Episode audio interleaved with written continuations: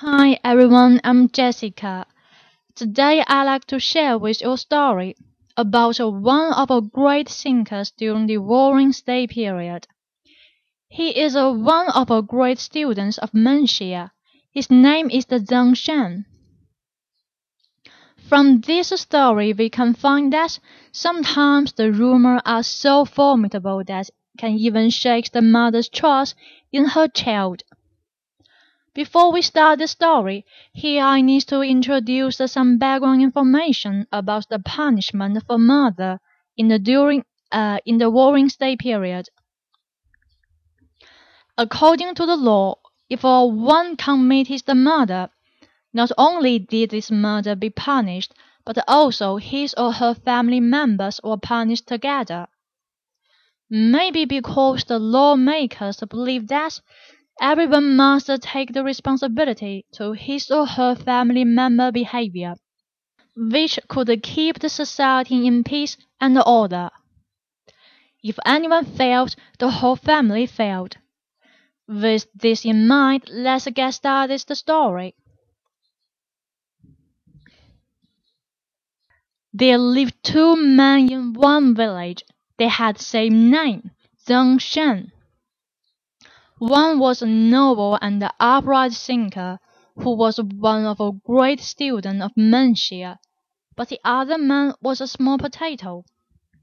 However, one day the small potato did astonishing thing.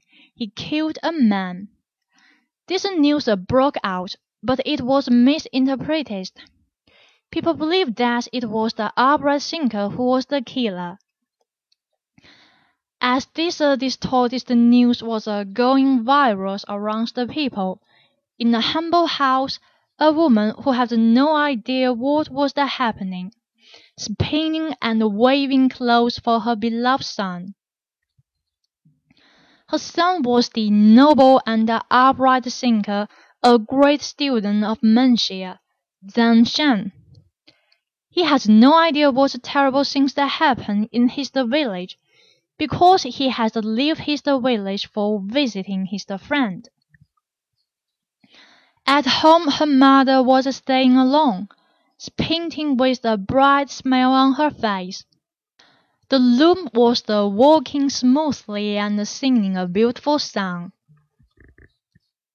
Suddenly someone knocked at the door. The mother opened the door and found her neighbor standing there and exclaimed, why are you still here? You must run away right now. Your son Zeng Shen had killed a man. The mother raised her eyebrows and replied, My son is the most earnest and upright man I have ever known. He's a killer. What nonsense! It must be someone setting him up. After saying good-bye to her neighbor, he closed the door. Then she came back to her work waving the clothes peacefully. After a while someone knocked at the door again. When she opened the door, another neighbor exclaimed, Why are you still here? You must run away right now. Your son Zeng Shen had killed a man.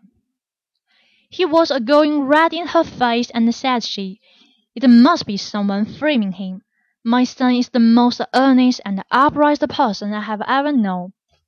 He's a killer. What nonsense! The mother banged the door, then she walked back to her seat to continue her work. The loom was wailing slowly and shrilling annoyingly. Later, she was startled by a loud knocking at the door. She opened it, and found out the person saying the same stuff. But this time she said no more. With her pale face and trembling lips, he took her back to the room to pack her belongings. After that the mother ran away.